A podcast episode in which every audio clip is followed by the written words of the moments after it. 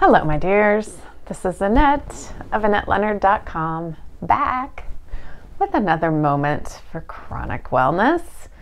And I am continuing to talk about dry mouth. Super sexy. And uh, I'm talking about it in the context of Sjogren's, but I know it is something that dogs so many people out there and it is common with autoimmune disease. It is common with lots of meds that people take, and it has serious impacts for digestion, for dental health, for oral health and hygiene, for our breath. I mean, come on. So, I want to talk today about xylitol. And many of you have probably heard of xylitol because uh, once there was the rise in sort of the Atkins diet and keto diet, the more people learned about sugar alcohols. And sugar alcohols have been around for a long time.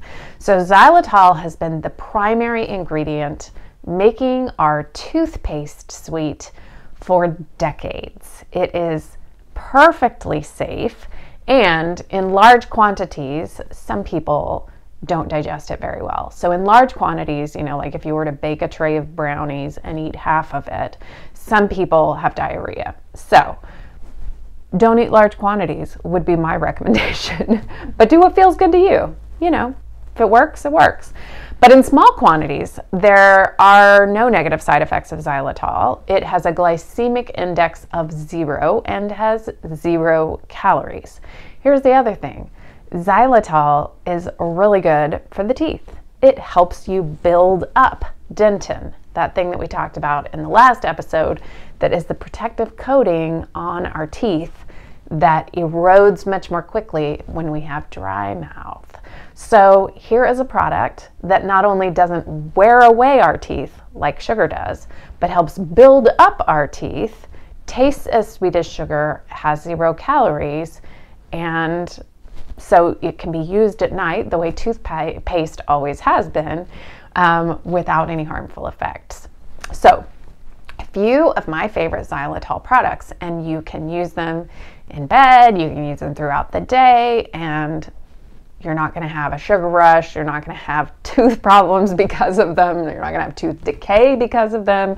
There are some xylitol gum, and there are lots of them out there. This is just the kind that I've bought, and when I committed to it, I committed to something like 500 pieces. So I'm still chewing this gum. It's about a five minute gum. so one little piece, pop it in, chew for five minutes. It's pretty dead after that, but it's a great little refresher and gets my mouth wet, which is really what I'm using it for. I'm not choosing chewing it to like have gum in my mouth for the next hour and a half. And then there are all kinds of xylitol candies out there. And if you just get online and search xylitol candy, you will find many options. These are just two of my favorites. Um, these two brands are my favorites. And uh, I just keep these little tins stashed away lots of different places so that if I need a little uh, refresher, I can pop one in and um, have my mouth start salivating, have a little bit of flavor, kind of unglue the paste. Um, both of these candies are the, as this name sort of gives you a sense of, kind of like ice chips. They're kind of flat and broad and then they just dissolve in your mouth the way that a hard candy would. But there are other types of candy. Oh, look, I was wrong. This one is more like a little bitty lozenge, but same thing, just pop it in and it dissolves.